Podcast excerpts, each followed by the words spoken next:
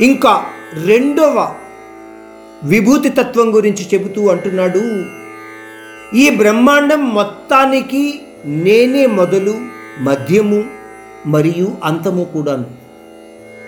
అంటే నా నుండే ఉద్భవిస్తుంది నాలోనే పెరుగుతుంది మరియు నాలోనే నశింపబడుతుంది. అంటే మొదలు మధ్యమ మరియు సమాప్తము కూడా నా తత్వరూపమే.